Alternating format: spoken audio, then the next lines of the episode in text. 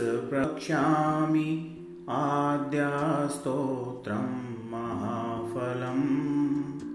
य पठेत् सततं भक्त्या स एव विष्णुवल्लभ। मृत्युर्व्याधिभयं तस्य नासति किञ्चित् कलौ अपुत्रा लभते पुत्रं त्रिपक्षं श्रवणं यदि। द्वौ मासौ बन्धनान् मुक्ति विप्रवक्त्रात् श्रुतं यदि। मृतवत्सा जीववत्सा षण्मासं श्रवणं यदि नौकायां सङ्कटे युद्धे पठनाजयमाप्नुयात् लिखित्वा स्थापयेद् गेहे। नाग्निचौर्भयं क्वचेत् राजस्थाने जैनेत्यं प्रसन्ना सर्वदेवता। ॐ ह्रीं ब्रह्माणि ब्रह्मलोके च वैकुण्ठे सर्वमङ्गला।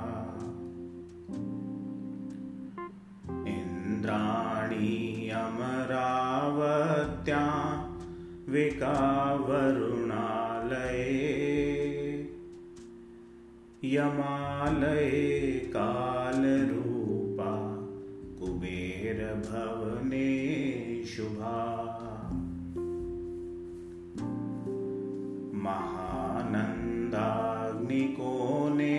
च वायव्यां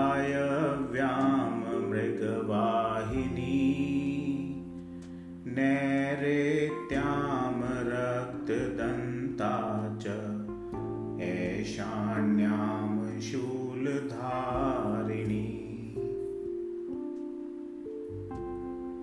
पाताले वैष्णवीरूपा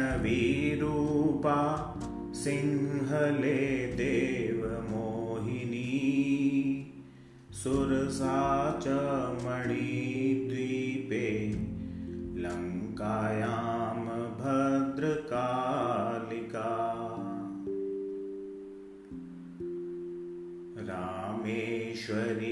सेतुबन्धे विमला पुरुषोत्तमे। विरजा औड्रदेशे च कामाक्षा नीलपर्वते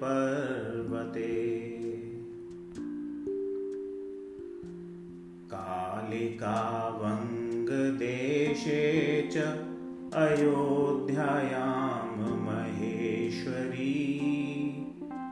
वाराणस्यामन्नपूर्णा गयाक्षेत्रे गयेश्वरी। कुरुक्षेत्रे भद्रकाली व्रजे कात्यायनी परा।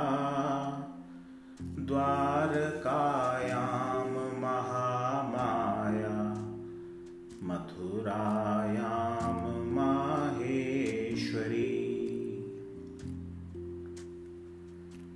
क्षुधा त्वं सर्वभूतानां वेला त्वं सागरस्य च नवमी शुक्लपक्षस्य कृष्णसेकादशी परा। दक्षसादुहिता देवी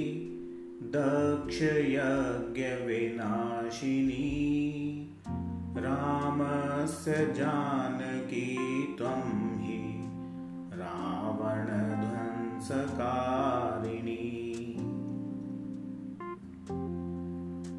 चण्डमुण्डवधे देवी रक्तबीजविनाशिनी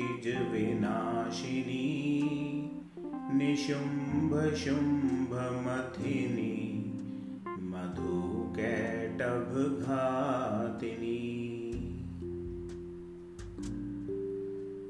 विष्णुभक्तिप्रदा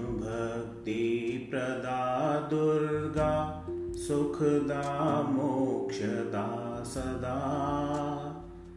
आद्यास त्वमिमं पुण्यं य पठेत् सततं नर सर्वज्वरभयं न स्यात् सर्वव्याधिविनाशनम् कोटितीर्थफलं तस्य लभते नात्र संशय। जया मे जाग्रत पातु विजया पातु पृष्ठत नारायणी शीर्षदेशे सर्वाङ्गे सिंहवाहिनी। शिवदूती उग्रचण्डा प्रत्यङ्गे परमेश्वरी।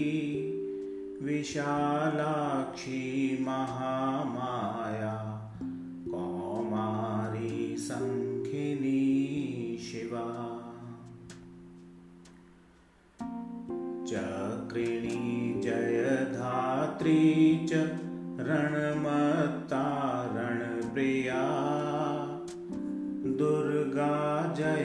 जयन्ति काली च भद्रकाली महोदरी।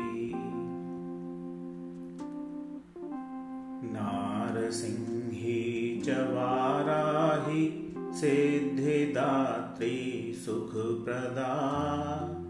भयङ्करी महारौद्री महाभयविनाशिनी